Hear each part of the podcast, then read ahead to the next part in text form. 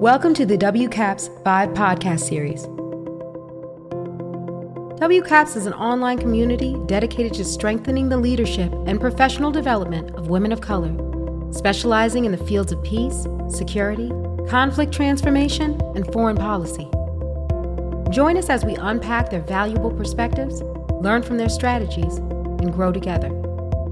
Vive Vision, Impact, Voice, engagement. I think we should get started. So, Travis, um, I'm going to turn it over to you, and I just want to say thanks to um, everyone for joining uh, this uh, this um, this this webinar, and glad there was so much interest uh, in this, and we hope to be doing a lot more of these. So, Travis, I'm going to turn it over to you if you want to take it over. Sure, no problem. Thank you very much, Bonnie. and thank everyone who has um, expressed so much interest um, in this topic. Really glad and excited that we could get this organized. And, um, you know, I, I, would just start by saying one of the reasons that I wanted to do um, this and thought it was important is because uh, of a few different things. One, as an alumni of the uh, of the International Affairs Fellowship, uh, a former term member at the Council on Foreign Relations. It's also um, a sphere of opportunities um, and great people. And then additionally, um, I know of the tr- the great treasure and brilliance in groups like WCAPS, um, in communities of color, uh, and my sincere uh, knowledge and belief that any field in which women of color uh, are absent um, is is is worse off uh, for that for that absence. And so this desire to make um, the IAF and CFR programs uh, more more make to make people more aware of it, to increase their diversity and inclusion, but also to connect the WCAPS community uh, to a, a, a, different sphere uh, of kind of opportunities and awareness um, than we may have had than we may have had previously. And so that's really the impetus for what this call is all about. And uh, I hope that you all will have questions. I, I have received some of your questions um, in advance, which I will try to address uh, in the period in which I'm speaking. Uh, and then maybe from here, we could turn it over to Victoria and Janine if you guys want to make uh, any type of opening comments to the group. Sure. So, uh, I was just going to talk about the fellowship program. Is that okay, Travis? Yeah, I think that's perfect. That's great. Um, and then I'm going to turn it over to Victoria. Uh, thank you again, all of you, for joining us uh, today for this CFR Fellowships Information Session. I am Janine Hill, CFR Director for Fellowship Affairs, and I'm joined by my Deputy Director, uh, Victoria Harlan. A special thank you to uh, one of our former fellows, Travis Atkins, for coordinating this session, as well as to uh, Ambassador Jenkins for her support. I think we have Miriam Safi on the on the line. Miriam, yes, are you there? Yes, I'm also great. here. One of our current international affairs. That's great news. Uh, as, as some of you know, the Council on Foreign Relations is an independent membership organization one, gosh, and are dedicated to being a resource for various constituencies, such as government officials, educators, and executives. CFR maintains a diverse membership, convenes meetings to discuss major international issues, publishes foreign affairs, the magazine, provides analysis on world events on our website, and supports a studies program that fosters research. CFR also awards a number of visiting fellowships each year. Today, we'd like to highlight several of these fellowship programs that are geared for mid-career professionals who focus and have a deep interest in foreign policy. Each program has specific eligibility requirements and offers a competitive stipend. The application deadline is October 31st. Um, I'd like to start with our flagship program, the International Affairs Fellowship, uh, which was launched in 1967. Its goal is to provide a transformative experience for its fellows, those in academia, uh, or the private sector will spend a year in government, and those in government will work in a scholarly information, a scholarly atmosphere, free from operational pressure, writing and reflecting on issues uh, that they would like to publish. The mission is to create a set of scholar practitioners and to give each fellow a set of experiences that are rewarding when they return back to their home base or if they decide to go in another direction. Over the years, fellows have worked on a wide range of issues. I'm going to give you some examples, but it's not limited to these. Digital terrorism, military interventions and proxy warfare, U.S.-Korea relations, sports diplomacy in Africa, U.S. competitiveness and trade, and many others. And these fellows have been placed at the Pentagon and on Capitol Hill, as well as a number of organizations such as the World Bank, the Aspen Institute, Harvard University, many think tanks, you know, including, of course, Brookings and uh, the Council on Foreign Relations. Former fellows include some of our most uh, known ones, former Secretary of State Condoleezza Rice, former U.S. Ambassador to the UN Samantha Power, the current Dean of the Elliott School of International Affairs at GWU, Reuben Brigety II, former West Point professor and program director Dr. Ike Wilson, and as noted earlier, of course, Travis Atkins.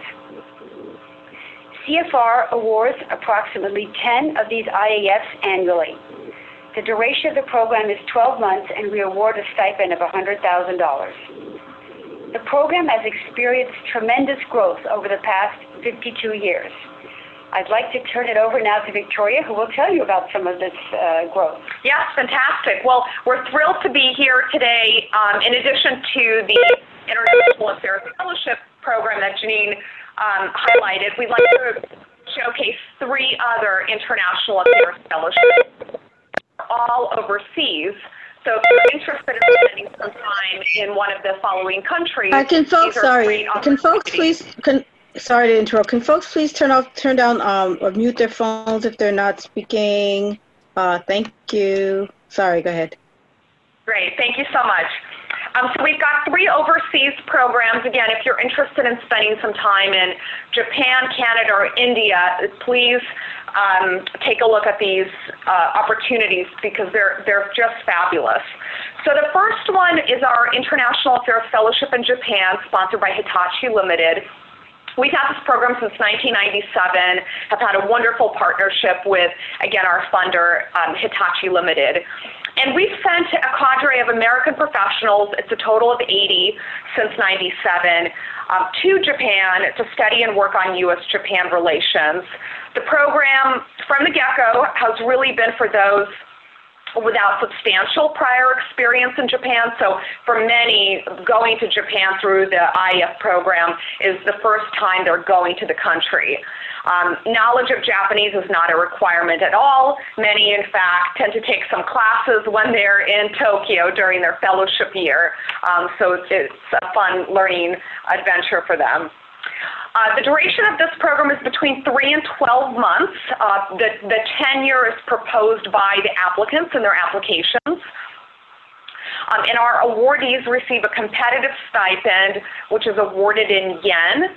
Um, and also each recipient receives a travel grant of $5,000 to help them get to Tokyo and then of course return back. And if they're interested in doing some in-country travel, they can certainly use the funding to do so. So a couple of examples of placements where our International Affairs Fellows in Japan have spent their fellowship tenures. Um, one has been at the U.S. Embassy in Tokyo. Um, another has been the University of Tokyo. We also have placed a number of our fellows at the uh, Research Institute of Economy, Trade, and Industry. Uh, we call it RIETI. Um, and various projects have been worked on during, uh, during the years. Folks have looked at the impact of Japan's aging demographics, which was really interesting. Um, another project look at, looked at U.S.-Japan security partnerships, um, along with Japan-ASEAN economic business relations. The second program we'd like to highlight is our International Affairs Fellowship in Canada. It's sponsored by Power Corporation of Canada, uh, a relatively new program launched um, in 2016.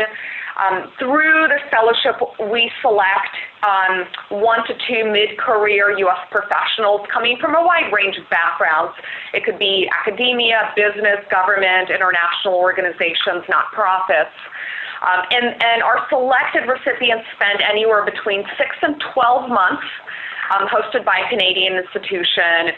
They're deepening their knowledge of Canada and really working on U.S.-Canada relations. Um, the program awards a stipend of 95000 for a period of 12 months. Of course, it's prorated if the duration is less than 12 months. And all of our fellows receive a modest travel allowance that helps them relocate up to Canada. Our inaugural fellow worked on Arctic security issues, and she was based at the University of Ottawa, just so folks can have a little bit of a sense of what our, our former fellows have worked on um, when they did this fellowship. And then our second fellow focus, focused on trade issues while she was at York University. Um, and this month, we're really excited to have our two newest fellows going up to Canada. Um, one is going to be working on Canada's innovation, trade, and investment strategies. Um, and the second fellow will be focusing on how businesses in Canada and the U.S. can, can more effectively work together. So we've had a nice range of various projects that have been put forward. And then lastly, um, we have an International Affairs Fellowship in India, um, thanks to a grant contributed by Bharti. So this is our newest program. It was launched last year, also geared for mid-career U.S. professionals coming from, from a wide range of backgrounds. Uh, the program is really designed for those who have had little or no prior experience in India. So similar concept to what we have with the Japan um, along with the Canada fellowships. For the India program, we select uh, between one and four fellows each year, and each one spends any, excuse me, anywhere between three and 12 months conducting research and, and work in India. We award a stipend of 90000 for the 12 months, again prorated if the duration is less, along with a travel grant. And our new class of fellows, we're really excited. Um, one is starting this fall. Um, and the others are, are starting later in the winter. Um, so we'll have one fellow who will be based at Carnegie, India, and the other two at the Observer Research Foundation. So we're really excited about that. Um, again, we're thrilled to showcase some of these wonderful fellowship opportunities, great for professional development, or as Janine mentioned, uh, an opportunity that really can help you launch into a new space that you've thought about, but we're not quite certain how to get to. These are definitely wonderful platforms to, to accomplish that. Um, We'd love for, for Travis and Miriam to talk about their fellowship experiences. And Travis, um, you were, I think, about 10 years ago uh, going through the program. So maybe maybe you could briefly share some of some of your highlights first, and then we'll turn it over to Miriam to talk about her year. No problem. I uh, I don't appreciate the emphasis on the length of time that it's been, but uh, I you're will. So I'm just kidding. No, I I will start uh, and then turn it over to Miriam as you guys have suggested. So, a few things that I wanted to share um, were particularly about the journey um, towards uh, receiving the fellowship, how I approached uh, the application process and the kind of strategies that um, I have been um, that I utilized. But and many of them are not actually from me. Many of them are kind of strategies that have been passed down from other I, I, IAF alum that were before me, and so this kind of comes from a long chain of folks who've been successful in uh, in obtaining the fellowship. And I think the first thing I would say is we're now in September, and I believe the, the deadline for this year is sometime in October, if that's correct. Mm-hmm. But I say all that to say that sometimes folks find out on a call like this, and then they try to rush um, in an application, but I actually spent an entire year kind of working on uh, the proposal that I had, doing research um, around what kind of topics had been successful in that arena um, previously, and trying to meet with as many people as I could who had done the fellowship or were a part of the Council on Foreign Relations community uh, in one way, shape, form, or fashion. Uh, one thing I will say um, and I know that this doesn't have an actual impact on whether you get the fellowship or not. But I also was uh, a term member of the Council on Foreign Relations at the time. And so that's partly a plug for the term member uh, fellowship, uh, excuse me, the term member uh, membership as well. But also to say, I had another avenue by which I could get to know various people um, inside the council. Um, and also have them know who I was and have them know uh, a little bit about the quality uh, of my experience uh, and background. And then the second thing I would say is about the topic that you select, because I think there are some themes that you see every year. You know, you always see something about nuclear proliferation, you always see something about um, um, issues of foreign assistance reform, things like that. And so, one of the things that I noticed was there weren't very many people um, each year who were focused on Africa.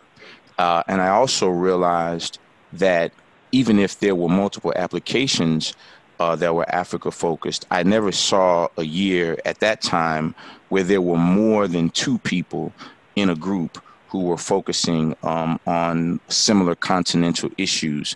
And so, in my mind, whether it was true or not, I said, well, look, I don't necessarily have to have the best proposal. So maybe I just developed the best proposal on Africa by, by those numbers and by that, uh, by that logic. And then it was, okay, this is what I'm passionate about. This is what I have a, a strong background in. But how does that relate to what the fellowship um, is for, right? And so, how do I find an urgent foreign policy issue on the continent that I'm experienced in, that I'm passionate about, that I'm well placed to do, and that also has some uh, national security relevance to the uh, to the United States?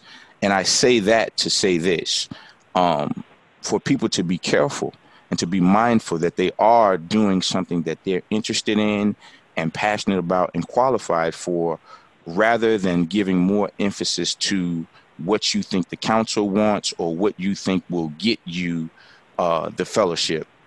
And so uh, I decided to focus on Sudan. And in the fellowship year that I was that I was coming into, it was a particularly uh, relevant and urgent matter because they were in the last year of the peace agreement that actually led to the separation of South Sudan from Sudan. And so, literally, I started the fellowship and the negotiations and all the drama around that was going on. And literally, I ended the fellowship standing in Juba, South Sudan for their Independence Day celebrations. And so, I didn't really have to make um, an overemphasis on the timeliness of it because it was clear that this was a nation that could either go back to civil war or break apart creating either another set of conflicts and also creating the newest nation um, in the world. And so I think that urgency was there. The U.S. had heavily heavily been involved in that, and so that was there. Um, and then I think the other thing is to look at um, who you want to be someone that is a mentor to you in this process, whether it be a fellow um, alum or another person who is an expert in your background. And that is about the search for who will be the folks to write your letters of, uh, of recommendation. And so I would also uh, encourage people to put that on some type of matrix because you want it to be somebody who knows you well and can speak to your background. Um, you may also want it to be someone who is maybe a thought leader or an expert in the topic which you will be studying. And then for me, I also said, well, does this person also have a connection to the uh, Council on Foreign Relations or to the um, international affairs program. And so essentially, the, the majority of my writers not only um, were people that I knew that could speak well about me personally and professionally, they were also experts in the field.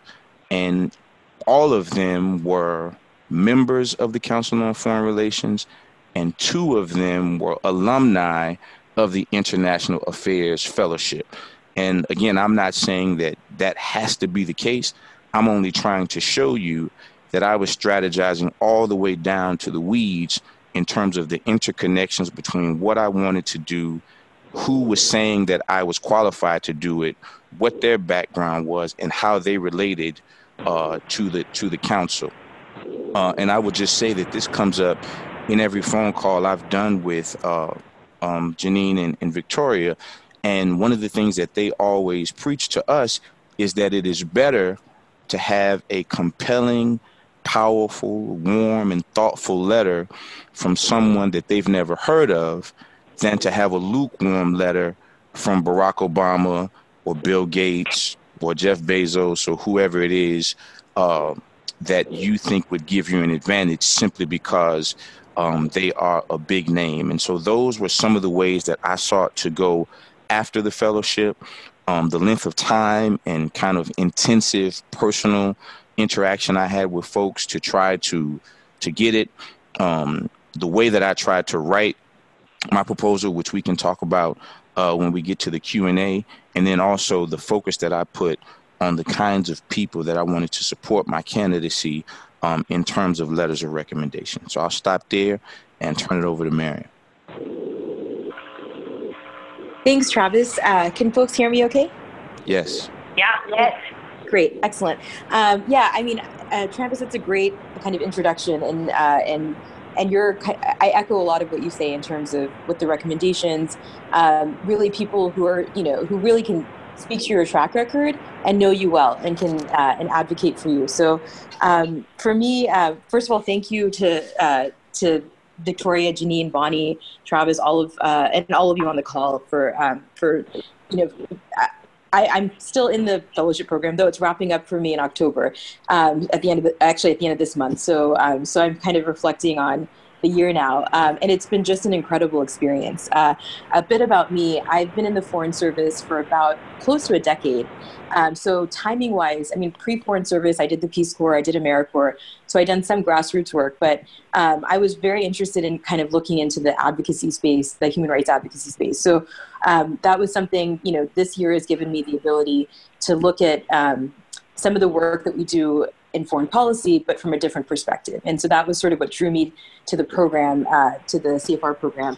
And I think the way it's designed, at least the International Affairs program, where people in government can kind of get exposure to the world outside, whether it's philanthropy or private sector advocacy, um, and folks that are uh, in, gov- um, you know, uh, outside government can go in to Department of State or Commerce or Treasury. So I think it's a really interestingly designed program, and uh, I've been really grateful. Um, for me, uh, I was placed this year in New York uh, at the Human Rights Foundation, which does um, essentially, you know, it's a platform for activists that are uh, working to um, in, in, authoritarian regimes, sort of pushing for freedom and democracy. So, uh, so there were a few things that I did this year that I was really excited about and I was able to connect. Uh, Travis mentioned the CFR term member program, um, and and you know some of these networks, but there's also the fellows uh, at CFR themselves. So there was a Saudi dissident, Manal al Sharif. Uh, she was one of the people who was involved in the um, in lifting the driving ban in Saudi Arabia. So she posted a YouTube video back in 2011 and there was sort of this momentum building. And uh, but right after the Mohammed bin Salman lifted the ban, he imprisoned the co-campaigners. And so Manal decided to. Uh, we worked with her um, to build this kind of road trip across the United States to raise awareness that actually overlapped with uh, the civil rights movement. So Alabama, Georgia, uh, we sort of stopped strategically to highlight the social justice struggles in both uh, Saudi Arabia and the U.S., the parallels, but also ending actually at CFR. Uh, well, eventually culminating outside the Saudi embassy in D.C., but CFR played a role. Uh, the senior fellow Meighan Stone, uh, that works in the Women in Foreign Policy program, hosted a um, the night before the the, the, the sort of big end hosted a, a, dinner where we invited members of you know the Foreign Relations Committee, journalists, CFR members. So the cool thing I think for me about the program is the year to sort of you know look at look at an issue from or a set of issues from a different perspective, but also to be able to tap into some of the wisdom and knowledge of the broader CFR community as well. Um, and on September 18th, and this actually conflicts, I think, with uh, Victoria and your the IAF uh, reception. There's a uh, an activist from Hong Kong, Denise Ho, who is also part of the Human Rights Foundation network that I met in Oslo, that I connected to Meighan, and now she's doing uh, a panel on the extradition bill and how the fact that it's been lifted doesn't necessarily mean the struggle is over because a lot of uh, activists are concerned about the further down. So it's been um, for me, it, you know, just really exciting. Uh, I've been able to do other things. Like I, a friend of mine is a filmmaker. She's making a documentary, so I was able to say yes to doing uh, having her shadow me on some of the advocacy work I could do on the side. I never could have done that if I didn't have this year, uh, kind of a year to sort of um, try something new. And I think uh, in terms of my, you know, going, I'm going back to the State Department this summer, and when I go back, I have this whole new set of networks, different perspectives, uh, and I think it's it'll really enrich my career moving forward uh, because I'll continue to just draw upon uh, the the experience. I think uh, similar to what Travis said, it's something that kind of stays with you, and so um, it's really I think especially if you're at a moment in your career where you're kind of looking for um, just you know to press pause and kind of look at something in a new way i think it's a really valuable experience. So i've, I've really indebted to the to the year and to victoria janine and throughout the process they've been helpful. I mean if you have you know I, in the beginning i had one idea and then i had to kind of switch and then they helped sort of navigate the process. So i think uh, it's just it's a it's a gift. And so i highly highly highly recommend it uh, and so, so I'll, I'll stop there because I know there's probably a lot of questions. Well, th- thank you, Travis and Miriam, for your wonderful highlights of both of your fellowship experiences. Should we open it up for, for questions and, and answers? Hopefully answers. yeah, that's fine. Let's do it. Um, just very brief. I know Sylvia. I, I, know Sylvia wanted to say a few things from her perspective. I don't know if you're on the line, Sylvia Mishra.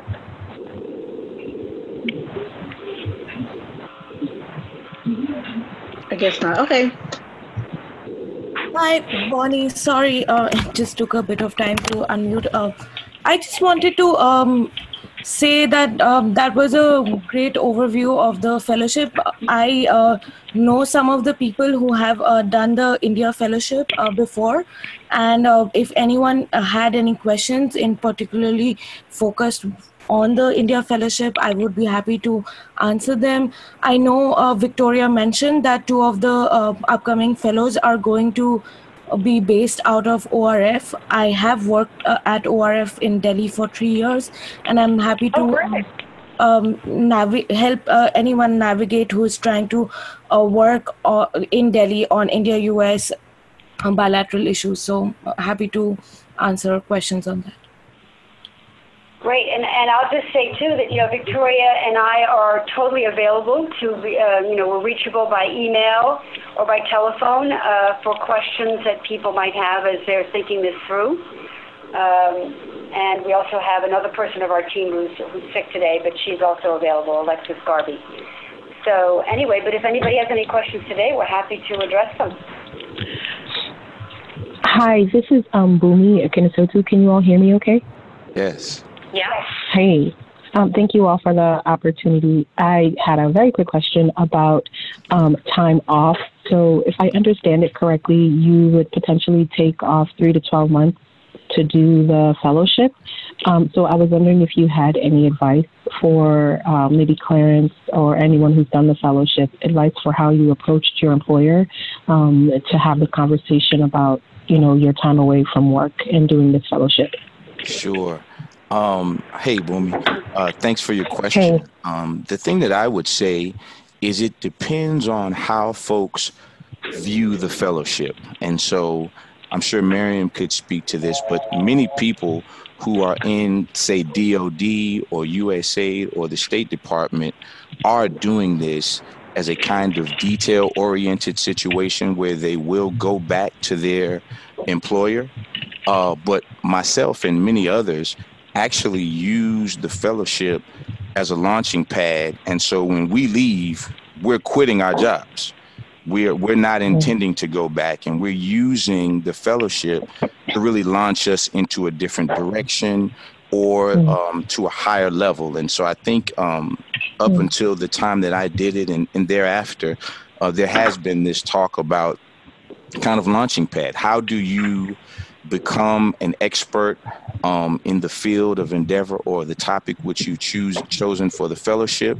Um, how do you place yourself in situations where you're meeting with uh, thought leaders nationally and internationally, having a chance to publish yourself and become known as someone focused uh, specifically on your area of, of expertise, as well as um, being in media, doing radio, doing television, uh, doing podcasts, and things of that nature. And so for me, um, I was one of the people who were in that vein. Um, and it, it, it, absolutely changed my life because one of the things that you'll realize is that um, the power that it gives you. So when I'm calling around asking to talk to various thought leaders, uh, high high level government officials, and things of that nature, um, at that time, you know, they're not calling me back because I said I'm Travis Adkins. They're calling me back because I said I'm with the Council on Foreign Relations, right? And so you want to be able to use uh, the cachet that the institute or the the um, council has been able to uh, gain for itself uh, to help you to do that.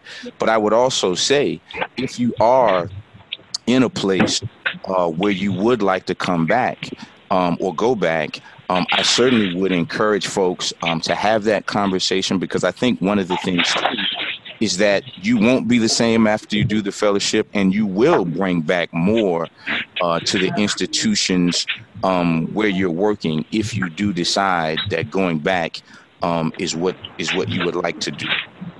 Mm-hmm. Thank you so much. That's very helpful, Fran. Thanks. Hi, my name is Beautifully answered, Travis. Oh. Sorry, go ahead. I, I, can wait. I just wanted I just wanted to chime in on one other point. Um, the question also referenced the three to twelve months. So it sounds like you might be interested in one of the overseas fellowships. And when we see, for example, folks coming from academia um, and um, they're interested in going to Japan or to India, um, what they might do strategically is perhaps take the summer off, take those three months, and craft a proposal around that time frame where they know that their project that they're tackling in whatever country they're they're hopefully going to be in is doable in that period of time, and it'll still be a professionally um, a, professional development experience for them.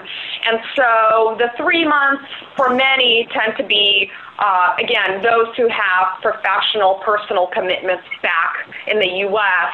The summer months, the three month tenure tends to be quite doable for most to take off. And that's similarly to six months. A full year, it's a little bit more difficult. So, again, either you're in a position where your home organization um, is very supportive of you taking that year off and knowing that you will come back um, with a greater network from the year. Um, you'll be able to bring back a lot to the home base. Or again, you pivot into a new space that you're really excited about. Thank you. Um, I, hi, my name is MJ Crawford, and I had another question um, for our panelists. Um, well, first, my question, or and yeah, first, my question is, um, what is the specific product expected of fellows? Is it a traditional research paper? Is it something that's published? Is it a book? Could it be something a little more creative, like using the stipend to make a documentary around a specific policy issue. Um, and then my second question was specifically for Travis. Um, you mentioned you use this as sort of like a career launching pad to kind of switch careers, perhaps. Could you talk a little bit more in depth of like what you used to do and how this fellowship helped you do, I guess, what you're doing now? Mm-hmm. Um, thank you.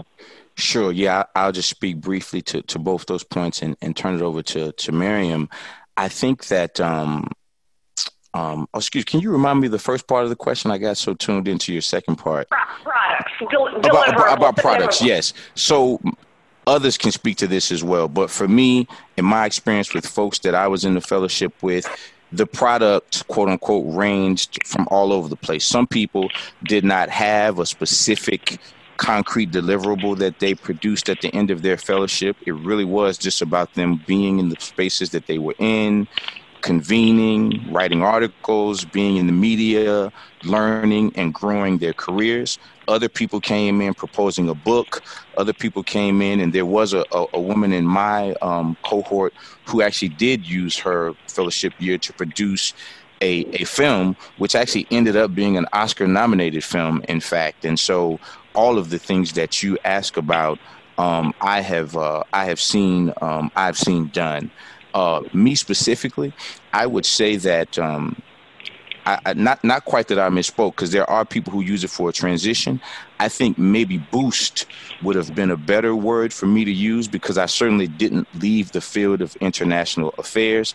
I just think that I was seen differently. So it's no different in some ways than a person who works at a job who doesn't have a master's degree. They go out and get a master's and they go out into the world expecting more than they had before they um, achieved that, that, that milestone or before they reached a certain level uh, of notoriety. And I think the other thing in terms of transition is also remember that you then have a whole year to talk to people and to decide where you want to go. And so, in some ways, the transition begins the day you start um, your fellowship. Um, and I'm, I'm trying to be as specific as I can on that because I know that that element is sometimes the thing that makes people feel a little bit uneasy. I had friends who said, "Hey, man, this sounds kind of risky," um, and I didn't think of it that way at all because I was very familiar with uh, the Council on Foreign Relations, and I had seen, and I encourage you all to research the alumni list of folks who've done this fellowship and the things that they've gone on to do after because there's no way you read that list and come away shaky about whether or not this is a, a thing that can boost your trajectory. Well, I, just like to jump in and say that, um, you know, I, I agree with you on both points, Travis. In terms of the deliverables, there are no deliverables really that are required but it's really driven by each person who applies to this program. And, you know, if their dream is to be writing a report or to write op-eds or to do a documentary or to, it's a great opportunity to do it, but it's not required by us. We're not going to grade you or, hmm. or say you can't fellowship because you don't have a deliverable. It's really, you know, it's all driven by you and the experience you're going to have uh, and hopefully uh, will you know make you grow in, in the area that you're uh, you want to uh, focus on.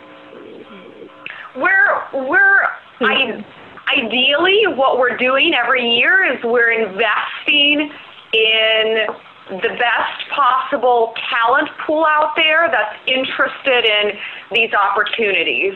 And so whether that means getting that hands-on policymaking experience in government for the first time ever in one's professional career or taking a step back and really focusing on lessons learned from the field and diving deeper into thinking, researching, writing, publishing, networking, that's really what we're investing in. All of our fellows having these rich and productive fellowship experiences.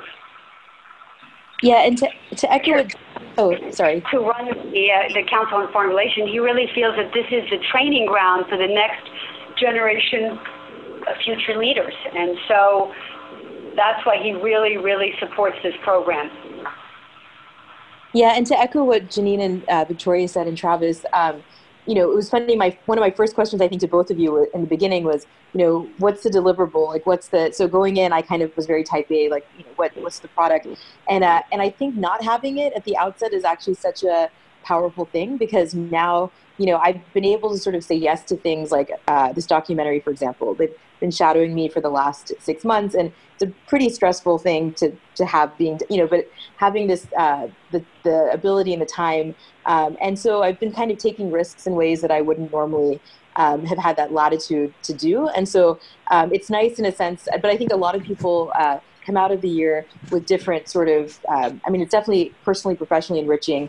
And, there, and there's products and deliverables and other things that manifest, whether it's during the, the year itself or maybe sort of in the future, like a, you know, a book manuscript that comes from the research that you've done or the interviews or the contacts that you've made. So, um, so I think in some ways it's kind of nice and unusual, but really um, can be really enriching that there isn't uh, a, a script, I guess, for this. Hi, my name is Akudo Egelano. I am a student, a PhD student at the University of Pennsylvania. I have a um, question in terms of background, um, in terms of uh, applicants who are applying. So my background is in academia, but I also work at the VA. I do um, research policy, but I never worked um, in foreign affairs or foreign relations. So I'm just trying to figure out how do I not so much sell myself, but in terms of how do I um, boost my application so that I'm seen as a viable candidate, although my previous work has never been in foreign affairs or foreign relations. Like, although I did um, global health research in India and Guatemala, I have that background in terms of research and, and policy, but I don't have a background in foreign affairs or foreign relations. Um, and so, a quick question back to you. Um, what is your PhD focused on? So, I have a master's in public health and master's in environmental science, and my PhD is in demography, so it's like the statistical studies of populations. Mhm. Mm Mhm. Well, th- those are all certainly within the foreign policy, within that foreign policy umbrella. Um, and then, um, how far along are you into your PhD program? Um, just finished the second year. Um, I'm sorry, I'm starting my second year of my program, but I'm at a place where I do want to take time, uh, about a year off, to um, get professional experience. Because although I'm getting the skill sets, but I'm not getting the connections and the work that I'm really interested in, and that has to do with um, foreign work and I mean foreign affairs work. And so my, for example, I'm taking upon my own to like learn Arabic, learn Mandarin, although these are not things are required in my program, but I know that I don't want to be a typical academic demographer. I actually want to work professionally in the field. Right, right. And uh, how long have you have you worked with the VA? I've been to VA for three years. I do clinical research and also do research policy, and I work directly with veterans. Mhm. Mhm. That's that's very interesting. And so when you think about like hearing about Travis's experience, Miriam's Miriam's experience, and our um, general overview of the different opportunities, do you envision using the fellowship for a full year? Um, spending it maybe embedded within the State Department or another government agency where you're kind of getting that hands-on policymaking experience? Is that is that kind of what you have in mind for, yes. for the year? Yes, I have that in mind. And I also have done um, five research projects in India, so I was also thinking about India as a possibility since I'm very familiar mm-hmm. with working there. So I'm looking at those two options, but I have that in mind to dedicating a year to building a new skill set. Mm-hmm. I would, uh, if I could just say, I would encourage anyone who um, has a similar situation um, as you um, with you know substantive background um, in terms of your education and some of your experience as well as international um, to to really not be discouraged and to I would say go for it and the reason right. why the reason why I say that is because there's almost no domestic issue that doesn't have a foreign policy analog, right? And so it doesn't all have to be nuclear. If it's health, it can be global health. If it's education, it can be global education. If it's whatever it is, it can be that in terms of um, the way that the U.S. engages with the world. And just to give you a quick example, uh, a good friend of mine by the name of Curtis Valentine um, came into the fellowship after me, and he wanted to focus on education and U.S. education as a national security issue.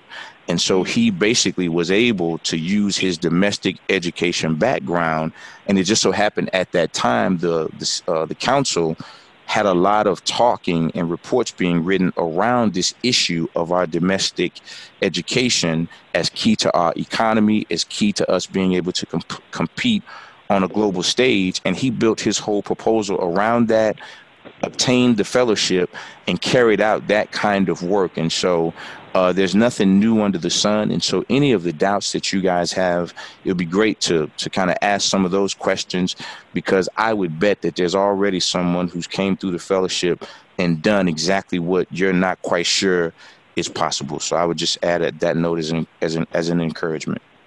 Appreciate that. Thank you. Absolutely, absolutely. And Janine and I are always available to um, speak with potential applicants by telephone um, at any point in the in the competition cycle if there are more pointed questions about kind of the, the right way to format the year, the project, and so forth. So uh, please don't hesitate to follow up with us if, if other questions come, come up in your mind after this phone call. Okay. And will we get an email with your contact information? Or with yes, that? Well, we'll, uh, we'll pass that. Uh, what's the best way to, to go to you, Bonnie? Yes, you can pass that to me, and I'm, I'm I'll share that with uh, the members, particularly the ones who are on the call. Okay, good. Thank you. Yeah. Travis, and I don't know if anyone's going to, I know Travis, there were some questions that you had. I don't know if you want to address some of those. Oh, sure, sure. Pass on Um, the agreement. Yeah, I would I would ask this to uh, to Janine and, and Victoria as well. I rec- I believe that there is an age range for the IAF fellowship. Is that correct? Well, you know, we don't really talk about age, but we sort of talk about mid-career. Okay, because so when I was there, there definitely was an age cap. So I just want to I just want to be sure. But the reason why no I allowed to do that anymore, and uh, there used to be an age range on the website, which uh, Yeah, exactly. So times have changed that quickly, but you're going in exactly the, the direction of the second half of the question, Janine. The reason I put age first is because there's a question as to what you all actually mean by mid-career. But we want, you know, people that this fellowship can affect in the positive way and not have someone who's going to retire the next year or someone who, you know, is too young and just hasn't even really thought about a lot of the uh, direction for their life. And I think it's somewhere there in the middle, somewhere that someone who's had some experience uh, in, in, in a specific field and might want to take that and, you know, like you were talking about, you know, take it in a different direction, but there has to be something there, and it's you know it's somewhere between. I, I mean, I don't even want to say numbers. It's somewhere you know, it's mid-career, what we call. Right. So the most successful candidates typically hold an advanced degree and anywhere between five and let's say 10 years of work experience.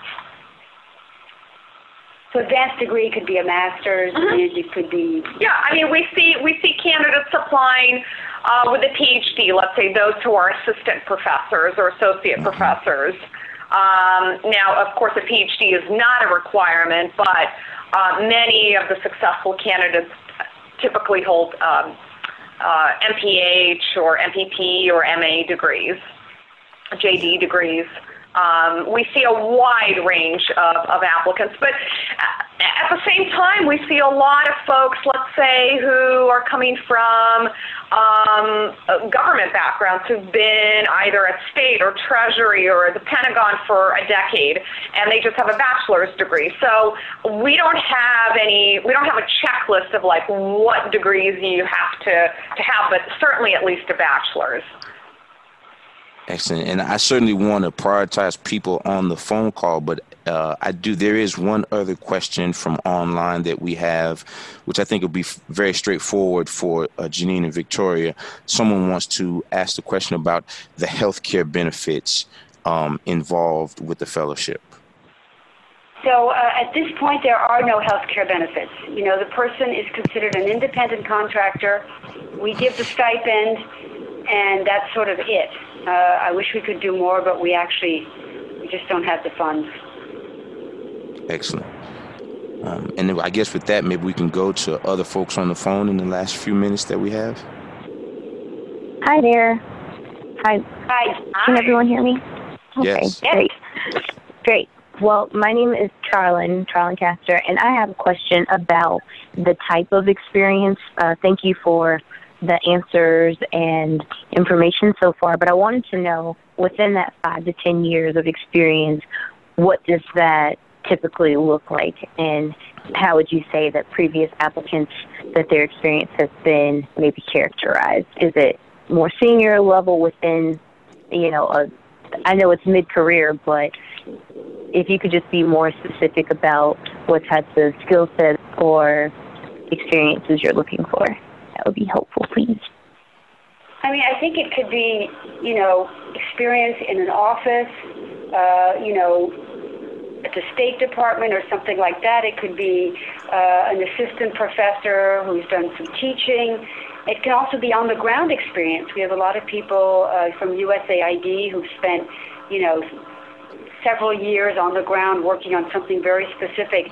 I, I don't think there's one uh, situation fits all. What do you think, Victoria? No, I mean, we cast a wide net every year when we're spreading the word about these opportunities. And so, with that said, we tend to see a lot coming from academia. Again, as Janine pointed out, they could be professors who've been teaching for five to ten years, or they could be scholars, um, research scholars at universities or think tanks.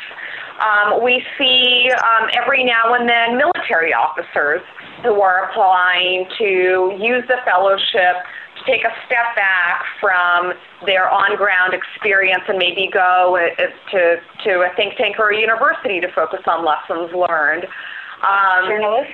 Yes, yes. We have journalists applying um, who've reported on, who've covered international news. We we have a lot of uh, folks applying who want to take a year away from government, and so Miriam, for example, fits into that camp, um, and she's a foreign service officer. Um, we every now and then see some attorneys applying um, to use the fellowship to go into the U.S. government to work on again to work in the in the foreign policy uh, making arena. So it, it's it's quite it, it's quite broad. Yes, we see a very diverse range of of applicants. Um, Janine pointed it out earlier. This applies very much to our flagship International Affairs Fellowship Program. Um, the the transformational aspect of of the program and of the year. We're trying to identify um, rising stars in their, their respective fields who are craving for an opportunity to to take a step back and to enter into a new space, a new dimension that will open up their horizons on so many different levels. Um, and so it, it, it, varies every single application cycle. Okay, thank you so much for that. Of course.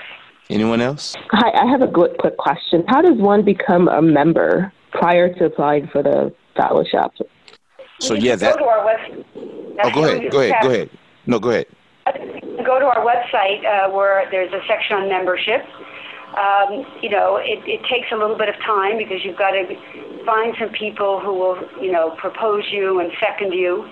Uh, but Travis, why don't you explain how you went about it? Yeah, I was just going to say it's just a simple matter of applying for the term membership program, and those parameters are, are different from that of the IAF fellowship. Um, as Janina Victoria shared earlier, that is a five year program for essentially emerging leaders um, in the field of international um, affairs. Um, and I think that many, many, many of you would be absolutely fantastic for that program. And so I think that that speaks to a little bit of the dual purpose of this phone call because if you're in a space where you don't quite feel you're ready for the IAF fellowship, two things. One, you probably are, so don't talk yourself out of it. And two, and right. two, if you indeed do think that you are, then you can still apply for the term membership program. And so I want you all to be uh, knowledgeable and aware of a range of opportunities inside the council, uh, not just um, the IAF. And so I think yeah, it's a fantastic idea to look at the term membership program.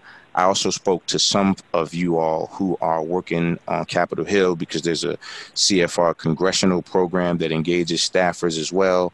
Um, just various means to to be connected to this wonderful uh, uh, institution and resource. And one note on the term member program, there is an age range, I believe, for that one. Um, so I'm uh, in, also in the term member program. I think it's 30 to 36 is the age range. Yeah, when you can apply. Exactly. You, exactly. So you'd have to be at that age at the time. And I believe the deadline for that is end of December or early January. Um, so it's a little bit um, further out. Fantastic. Well, th- this has been a wonderful call.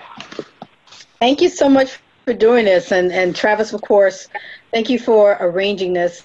Um, yes. And for everyone for taking the time to do this on, on Monday, on a Monday. Um, so uh, we'll share the, um, the uh, information for emails to connect for any additional questions. And because um, I'm sure there will be some after the call. Um, and, and like Travis, I encourage everyone to seriously consider applying, or if you don't feel like you're ready, um, and as Travis said, you probably all can do it. But if you don't feel like you are ready, I think the term membership is also something to look into. Um, I think that's all I have. I don't know if anyone else has anything, any final things they want to say. Travis, anything else you want to say before we? No, thank you guys very much. Thank you to the Council on Foreign Relations and WCAPS. Uh, I'm here to support any and all of you um, who want to find additional information. Um, and so please just consider me a resource. Yes, and I also want to thank Travis, who is, all, who is also on the WCAPS Advisory Council. So this is really great that you could do this for us, Travis. We appreciate it. Anytime and all the time. Thank you. Fantastic. We're deeply appreciative to everyone who, who took the time to be here today. And again, thank you, Travis and Miriam, and thank you, Bonnie. Thank you. So, thank you all so much. Our pleasure. Okay. okay take care. Everyone have a nice Take day. care. Take care. All right. Bye-bye. Bye. Bye. Thank you for tuning in. To keep up to date with all things WCAPS, visit us at wcaps.org or join us at an event in a city near you. Be sure to follow us on Instagram and Twitter at WCAPSNet. Until next time, speak up, speak out, get engaged.